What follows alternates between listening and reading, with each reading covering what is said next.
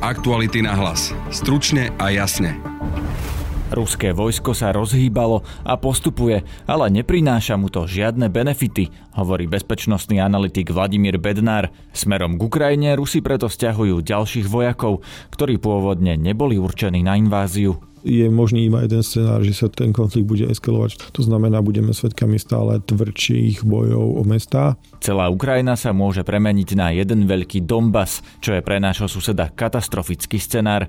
Pre nás to bude znamenať stále viac a viac utečencov. Akú budúcnosť im ponúka Slovensko, odpovie Zuzana Števulová z Ligy za ľudské práva ukrajinská mena, ako náhle tí ľudia prekročia hranice, že stráti polovicu v podstate svojej hodnoty. Čiže oni naozaj nedokážu si tu zameniť svoje peniaze, lebo s hrivnami sa neobchoduje, čiže tí, ktorí majú bankomatový účet, môžu akurát tak si vybrať eh, peniaze, ktorým tu nestačia ani na bežné živobytie. Počúvate podcast Aktuality na hlas. Moje meno je Peter Hanák.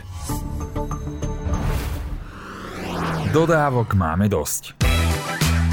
Spolahnite sa, vo Forde máme dostatok dodávok pre vaše podnikanie. Či už si zvolíte Ford Transit, Custom, podvozok alebo 9-miestny dízlový mikrobus, získate tak top pomocníka pre váš biznis a to aj s možnosťou gratis servisu na 5 rokov alebo až do 150 tisíc kilometrov. Pre viac informácií a okamžite dostupné skladové vozidla navštívte Ford.sk alebo predajcu Ford.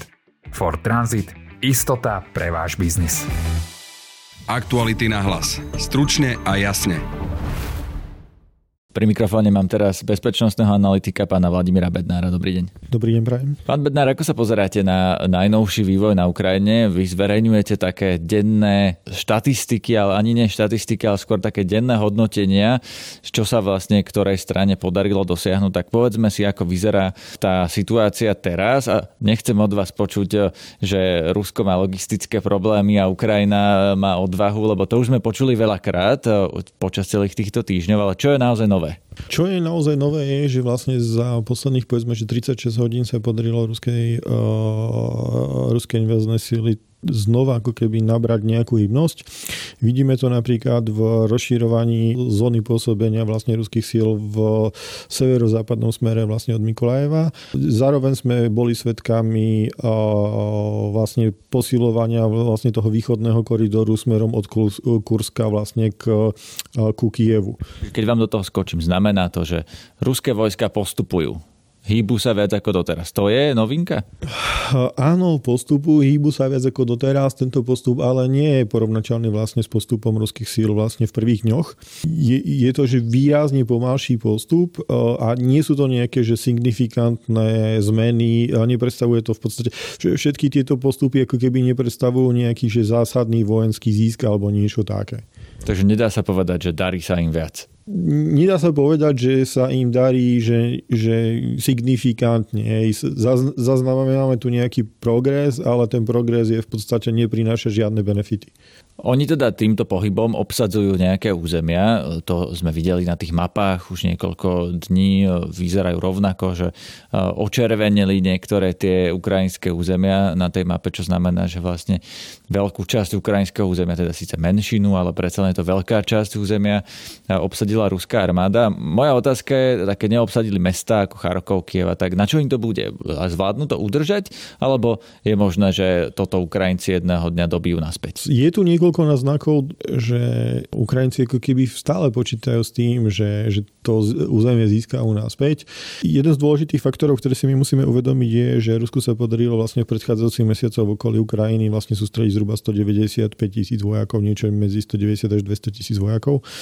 A ten počet nie je tak veľký, aby, aby, aby napríklad e, sa im podarilo ovládnuť naozaj že celé územie Ukrajiny. Presne tak, lebo uh, Ukrajinci to sa, teda jednak ich samotná armáda je väčšia ako tento počet tých 180-190 tisíc vojakov a jednak oni rozdali viac ako milión zbraní civilistom. A to sa vás chcem opýtať, je to podľa vás realistické, aby aj ukrajinská armáda, ale aj tí civilisti s tými samopálmi reálne porazili ruskú armádu? Tá bojová hodnota civilistov je veľmi malá, ale na Ukrajine je tak trošku špecifický fenomén. Musíme si uvedomovať, že táto vojna nezačala 24. Že tu táto vojna je vlastne 8 rokov, je tu od roku 2014, kedy vlastne Rusko obsadilo Krím. 8 rokov v podstate veľká časť populácie, v podstate všetci muži v, v bojovom veku de facto majú nejakú skúsenosť práve s tou operáciou na Donbase, pretože tam sa, sa účastnili de facto príslušníci ukrajinských síl dlhodobo v nejakých povedzme, že 6-mesačných turnusoch. Časť tých vojenských civilistov v podstate môže mať väčšie vojen, bojové skúsenosti ako napríklad príslušníci ruských ozbrojených síl, ktoré v tejto chvíli na Ukrajine bojujú. Takže tí civilisti, ktorí vyfasovali samopal na obranu Kieva, nie sú len tak nejakí civilisti, väčšina z nich. A teda predpokladáte, že títo ľudia dokážu poraziť naozaj povedzme, že vyzbrojenejšiu a možno aj, nechcem povedať profesionálnu, lebo tá ruská armáda nie je zložená len z profesionálnych vojakov, ale aj z, z takých tých bežných 18, 19, 20 ročných chlapcov, ktorých pošlú na vojnu ale predsa len asi investovali do armády viac. Rusko je väčšia krajina, má väčšie zdroje, preto ma to zaujíma, či to, takýto civilista sa dokáže postaviť e, naozaj invázii. Vy ste povedali, poviem, že väčšina. Zároveň ste skonštatovali, že naozaj, že Ukrajina rozdala zhruba milión zbraní.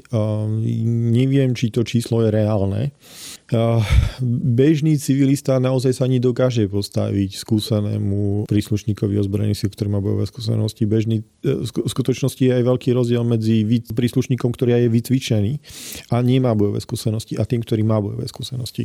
Ak Rusko nasadzuje teraz aj ďalších vojakov, ktorí majú nejaké bojové skúsenosti, napríklad nejakých vojakov zo Sýrie, alebo sa hovorilo, že rekrutujú Sýrčanov, alebo že tam posielajú tých e, Čečencov Kadirovových, sú toto oni tie reálne posily, ktorých e, sa napríklad na Ukrajine má niekto bať, alebo je to naozaj zlomok oproti tomu, čo reálne stojí oproti ním na Ukrajine? Keď napríklad zoberieme tých e, kadírovcov, tak to sú stabilizačné síly. Hej. To znamená, že to je v podstate ľahká pechota, to nie je nejaká taká rozhodujúci prvok a zároveň to nie je ani rozhodujúci prvok z hľadiska počtov. Hej. Že bavíme sa v podstate o Kadírovci sú radovo niekde, povedzme, že ich sila je niekoľko tisíc, na Ukrajine povedzme, že bola nasadená tretina z toho, v podstate sa bavíme o stovkách ľudí. Hej. Proste pri tej mase 200 tisíc ľudí to je skoro nepodstatné číslo. Čo teda je to rozhodujúce? Ak by ste vy teraz mali predikovať, že ako tá vojna skončí, tak eh, čo je podľa vás najpravdepodobnejší scenár? Veľa bude záležať na tom, že aká bude vôľa na jednej alebo na druhej strane. V tejto chvíli ako keby ani jedna, ani druhá strana nemá dôvod zastaviť ten konflikt. Pre, pre Rusko tento konflikt v podstate znamená vojensky sa pokúsiť riešiť vnútro politický problém. Rusko v istom momente proste dospelo do, do štádia, že, že nedokáže proste konkurovať západnému spoločenskému modelu ekonomicky, politicky, proste kultúrne a, a de facto zostalo mu iba možnosť e, e, vlastne bojovať, e, respektíve vytvoriť aký keby imič proste no, nové veľmoci, hej, proste ako keby pokračovateľa toho sovietského zväzu. V podstate týmto vojnovým konfliktom ako keby ho malo že proste to, to je prirodzené pokračovanie práve tohto tu, hej, e, ako keby Rusku nič iné nezostalo. Že toto hovoríte, že to je vojna pre imič? Po, v podstate áno, pretože tu si musíme aj pozrieť, že ako sa viedli vlastne, že, že ako vlastne Rusko viedlo posledné konflikty, napríklad to gruzínsko obsadenie Krymu a tak ďalej. Tá primárna motivácia proste bolo ako keby strach z toho, že keď napríklad Gruzínsko vstúpi do NATO, keď Ukrajina vstúpi do Európskej únie, takže tí Rusi sa začnú pýtať, že prečo my nie, hej, proste prečo musíme mať ten systém taký, ako máme, hej.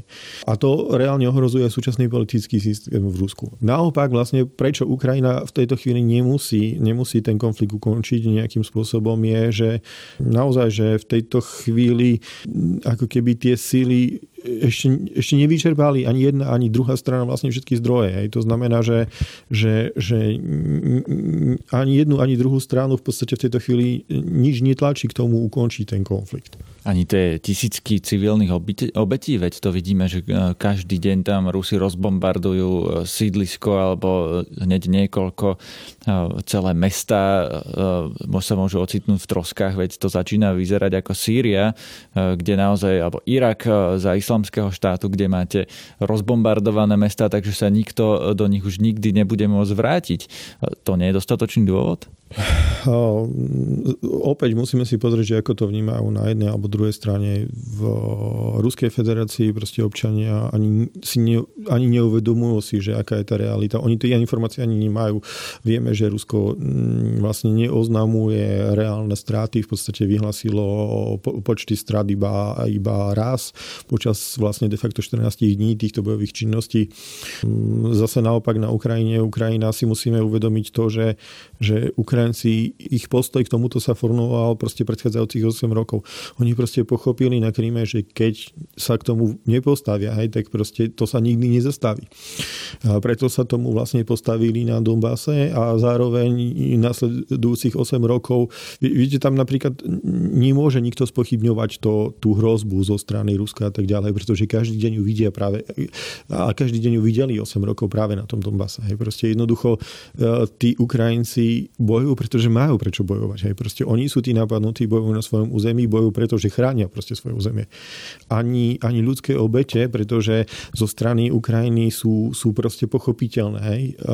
Pretože naozaj je to proste boj o ich existenciu a, a zo strany Ruska to nehrá žiadnu rolu. Hej. Proste pre ten ruský režim či tých obetí je 500 alebo 10 tisíc, hej, proste oni si ten svoj národ proste vedia upratať. Vy ste spomenuli na začiatku, že Rusko už vyčerpalo, alebo do veľkej miery vyčerpalo tie sily, ktoré malo na tú inváziu určené, ale tak Rusko má podstatne väčšiu armádu, tak očakávate, že pošlo tam ďalších vojakov, keď eh, títo prví neúspeli do takej miery, ako si Putin predstavoval, alebo čo urobia ďalej? To už sme zaznamenali vo, vlastne vo včerajší deň sa už objavilo niekoľko proste správ, že Rusko de facto stiahuje vlastne z celého územia Ruskej federácie ďalšie sily. Že pre, pošlu tam ďalších 200 tisíc, alebo ako si to máme predstaviť, ktoré uh, zase záberú ďalšie územie, alebo čo je vaša predikcia, že čo sa teda stane? Tá moja predikcia je v podstate veľmi jednoduchá. Všetko nasvedčuje tomu, že Rusko napriek tomu, že má veľkú prevahu, tak uh, ako som už povedal, nemá dostatok sil na to obsadiť celú Ukrajinu a tá Ukrajina ako keby v tejto chvíli nemá ten dôvod tiež zastaviť. Tým pádom de facto je možný iba jeden scenár, že sa ten, ten konflikt bude eskalovať eskalovať. V tejto chvíli sa eskaluje v podstate iba v priestoroch bojov v mestách.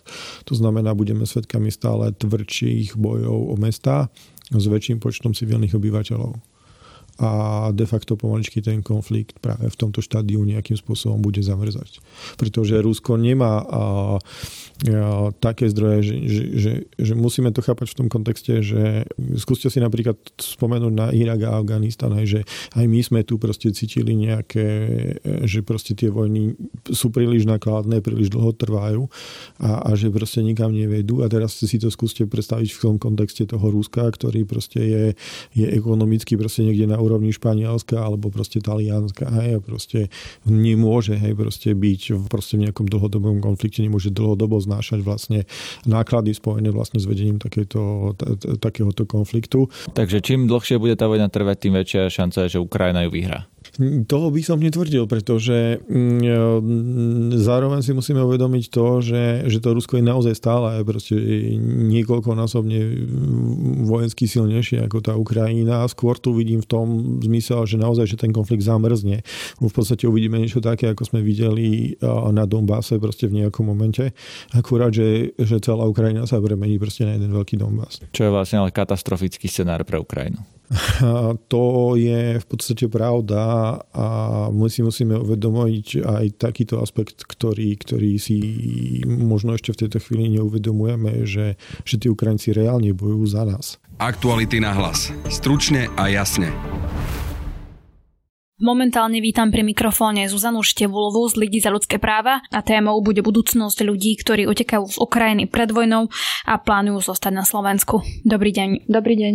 Ja by som úvod začala takým vašim príspevkom, ktoré ste si dali na Facebook, keď začala teda vojna na Ukrajine. A vy ste tam teda spomínali, že dúfate, že sme aspoň pochopili, že zlo nie je otázkou iného náboženstva alebo inej farby pleti. A zatiaľ, čo sme ho hľadali všade inde, tak sme podcenili to, čo plánoval biely kresťanský muž hneď vedľa ako sa podľa vás zmení názor eh, Slovakov na to zlo, ktoré ste spomínali, respektíve teda pohľad na utečencov? Ja v to veľmi dúfam, lebo aj sama samozrejme vnímam to, že človek úplne inak vníma utrpenie ľudí, o ktorých má pocit, že sú veľmi jemu príbuzní a hlavne keď sa vlastne toto utrpenie deje v bezprostrednom susedstve. Že rozumiem tomu, že pred pár rokmi, keď sme videli bombardovanie miest v Sýrii alebo v Iraku, tak sme sa s tým mnohí a mnohé nevedeli úplne stotožniť, lebo sme mali pocit, že to je ďaleko. Mali sme pocit, že títo ľudia, keďže majú úplne inú vieru a teda tá naša spoločnosť má veľa predsudkov voči islamu a moslimom, že u nich je to ako keby nejako bežné a že ich nemusíme tak ľutovať, že tá empatia sa tam prosto nevyvolala,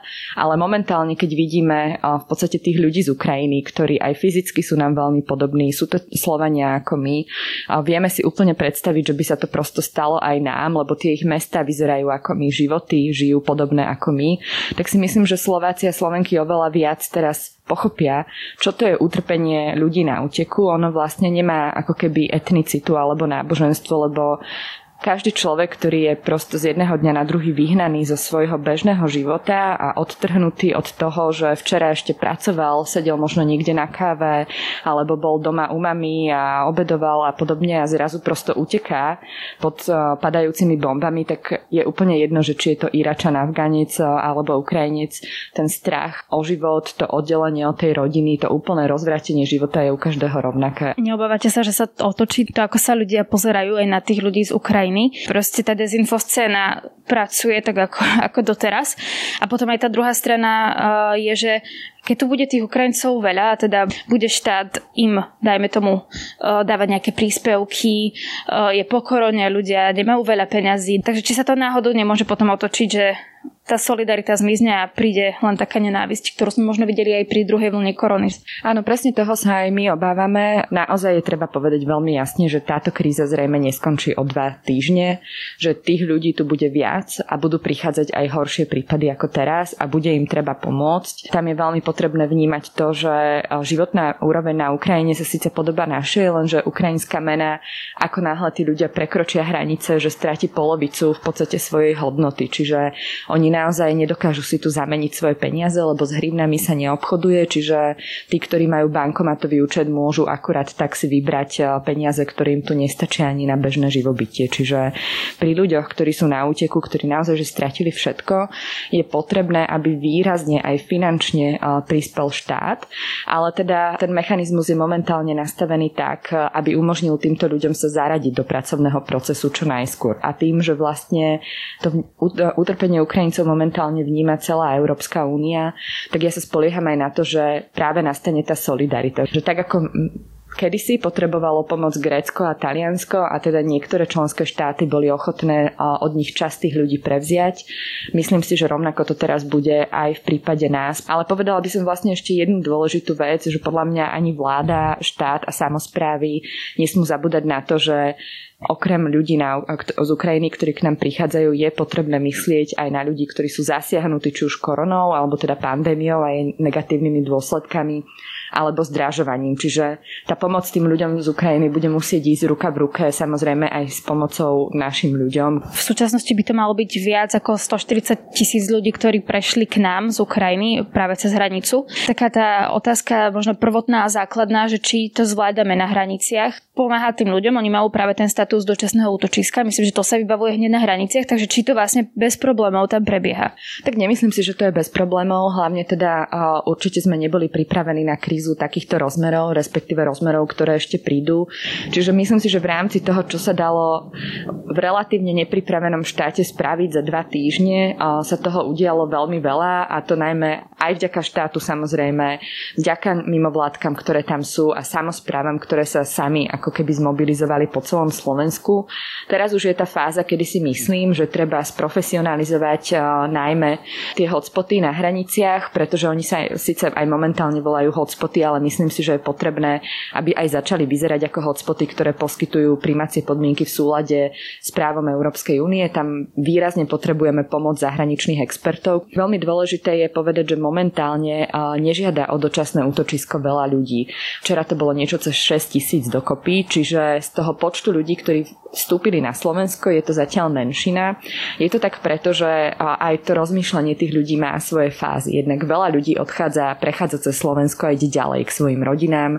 Tí ľudia majú kontakty v Čechách, v Polsku, v ďalších krajinách. My odhadujeme, že mm, tu zostalo možno 20-30 tisíc Ukrajincov za tieto dva týždne, ale druhá väčšina z nich čaká.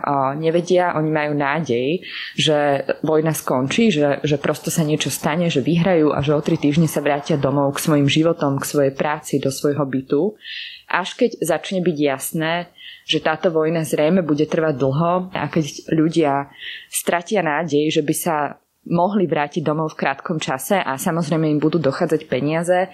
Mnohí z nich práve sa rozhodnú pre toto dočasné útočisko na Slovensku.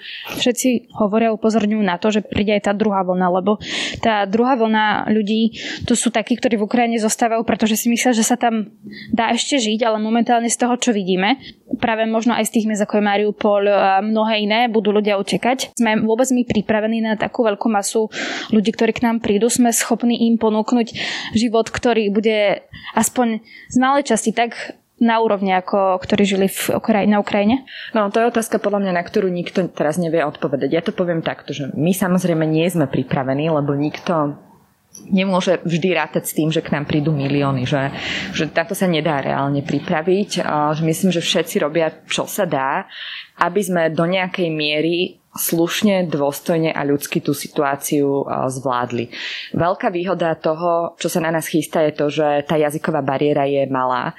To znamená, pre dospelého človeka nie je až také problematické sa zamestnať momentálne na Slovensku, aj teda s tým, že nehovorí po slovensky a osvojiť si vlastne tú slovenčinu. Vieme, že máme veľk, veľký problém s nedostatkovými profesiami, čiže pokiaľ podľa mňa ide o také práce, kde netreba kvalifikáciu, tam nebude problém s tým zamestnaním zamestnaním, pokiaľ tu budú ľudia, ktorí môžu nastúpiť na, do zamestnania. Problém si myslím, že bude v prípade matiek malých detí, pretože tieto ženy, a ak vidíme, že teraz prichádzajú vo veľkom, sú tu bez manželov. Zároveň notorický problém Slovenska je nedostatok miest v predškolských zariadeniach. Pokiaľ ide o školské zariadenia, tam je povinná školská dochádzka, čiže to dieťa musí chodiť začať do školy aspoň trochu sa tá matka odbremení. Ak má malé deti, to si myslím, že bude veľký problém problém, pretože reálne nebudú kapacity predškolských zariadení asi stačiť. Uvidíme, ako sa k tomu vláda postaví, či niečo vymyslí, ako tieto kapacity navýšiť, lebo v takom prípade, ak nebudú mať kde dať tieto najmenšie deti, budú naozaj plne odkazané na štátnu pomoc. Tam budeme potrebovať niečo viac ako hmotnú núdzu, ktorú teda teraz môžu dostať, čiže tam čakáme na to, že akým spôsobom bude vyriešený nejaký integračný príspevok, najmä pre tieto matky malých detí. No a potom sa ešte osobne obávam, že ako bude vyriešená téma vysoko kvalifikovaných ľudí, ktorí robia v špecifických odvetviach, ako napríklad zdravotníctvo. Tam zúfalo potrebujeme ľudí, ale vieme, že je problém s uznávaním tej kvalifikácie zo zahraničia aj z Ukrajiny, čiže tam sa spolieham na to. Ministerstvo zdravotníctva deklarovalo, že rozmýšľa nad tým, ako tieto mechanizmy uľahčiť, lebo určite pre človeka, ktorý pracoval na vyššej pozícii v zahraničí a teraz sa má uspokojiť s prácou pri páse, to je následná trauma, ktorú, ktorú musí spracovať. Čiže myslím si, že nejaká dočasná sezónna práca pre ľudí, ktorí nemajú nejaké obmedzenia, bude v podstate celkom v pohode na preklenutie toho času. Vidíme, ako sa tá situácia vyvinie do roka ale treba naozaj myslieť na ľudí, ktorí nebudú mať možnosť pracovať, buď preto, že majú malé deti, alebo napríklad preto, že prídu ľudia, ktorí sú aj zdravotne postihnutí. Samozrejme, vieme, že Slovensko má problém sa o takýchto ľudí postarať aj keď sú to Slováci, čiže tam budeme potrebovať oveľa väčšie zapojenie aj štátu, aj samozpráva, aj všetkých pomáhajúcich profesí. Napríklad, keď ste spomenuli tie školy, tak e, my už teraz nevieme poriadne integrovať deti so zdravotným znevýhodnením. Nie sú asistenti učiteľov. Čiže jedna vec je, či sa vôbec napríklad malé deti dostanú do škôlky a druhá vec je zvládnuť to tie školy uh, s tými deťmi, ktoré aj prichádzajú z krajiny, ktorá je bombardovaná, možno tam ostal ich rodič, možno aj mama, a teraz ešte majú sa naučiť ten jazyk, napojiť sa na to vyučovanie, čo sa bude diať v tých školách? No, to je veľká otázka. Ja si myslím, že štát musí výrazne finančne presne posilniť tú asistenčnú službu, lebo jednak sú to asistenti pre zdravotne znevýhodnené deti, ale my na školách pre ukrajinské deti potrebujeme asistentov, ktorí im dajú extra hodiny slovenčiny. S tým bol veľký problém, lebo neznamená, že keď príde dieťa z Ukrajiny, že automaticky chápe, čo hovorí učiteľka v slovenčine. Čiže tam treba intenzívny kurz slovenčiny, na to doteraz neboli prostriedky. Ak niekedy je šanca toto zlepšiť, je to teraz. Čiže teraz musí ministerstvo školstva zabrať a posilniť, dať školám peniaze a kapacity na to, aby mohli tie, týchto asistentov zaviesť vo veľkom, lebo to bude treba. Pred voľbami sa slubovalo zvyšovanie platov učiteľov, viac asistentov pre učiteľa. Nikdy sa to nejak ako keby nedostal do tej praxe, že by sa vyriešila tá situácia v školstve. Naozaj veríte tomu, že sa to vyrieši teraz? No ja si myslím, že teraz nemáme inú možnosť, ako tieto veci prosto naraz vyriešiť, pretože my tu reálne tých ľudí a tie deti v školách budeme mať a nemôžeme si dovoliť ich nechať na pospas, čo budú na ulici, alebo tu budeme mať tisíce detí mimo školskú dochádzku, že to je nemožné. Čiže ak sme to nedokázali vyriešiť v dobe, kedy sme to mohli spraviť ten najlepší plán, tak teraz štát stojí z oči voči situácii, keď či chce alebo nechce riešiť, to musí. Vieme, koľko detí vlastne prichádza z Ukrajiny bez toho, že by tu mali rodičov, že sú siroty a čo vlastne s nimi bude ďalej? No, ďakujem, že ste toto otvorili, lebo my to pozorne sledujeme, aj rozmýšľame, že či k tomu vydať nejaké vyhlásenie. Takto, ja rozumiem, že ľudia um, by chceli zachraňovať deti, ale treba povedať jednu vec, že angažovať sa v preberaní cudzích detí a sľubovať, že sa o ne postaráme, je nelegálne a je to nebezpečné pre to samotné dieťa, pretože my nevieme, uh, že ak zveríme dieťa cudziemu človeku, ktorý nie je preverený úradmi. Je to vlastne obrovské riziko pre to dieťa, že sa dostane vlastne do nejakej situácie zneužívania. Zároveň cudzia osoba, ktorá nie je zákonným zástupcom dieťaťa, nemôže za to dieťa urobiť žiaden úkon. To znamená ani požiadať o dočasné útočisko, ani ho nahlásiť do školy, ani ísť s ním k pediatrovi. Čiže to dieťa v podstate ostáva odkazané samo na seba a vlastne priputané k tomu, k tomu prostrediu toho cudzieho človeka. Na Slovensku máme zavedený postup, podľa ktorého ak sa u nás nájdu deti bez prievodu rodičov alebo príbuzných, policia zavolá Úrad práce sociálnych vecí a rodiny, ktorý okamžite požiada súd o nariadenie predbežného opatrenia na zverenie dieťaťa do detského domova a ustanovenie opatrovníka, ktorý s ním už koná. Čiže fakt by som vystrihala ľudí, že ja chápem, že majú dobré srdce, ale proste neangažovať sa v takýchto situáciách. Ak rodiny posielajú svoje dieťa z Ukrajiny eh, k niekomu, komu dôverujú a koho poznajú, je veľmi dôležité, aby toto dieťa malo pri sebe svoje doklady, ako napríklad rodný list alebo občiansky preukaz alebo pas a zároveň, aby malo pri sebe papier, z ktorého bude jasná vôľa rodiča zveriť toto dieťa do opatery konkrétnej osobe a aby tam boli jasne priložené dôkazy o vzťahu tejto osoby k tomu dieťaťu a k tej rodine.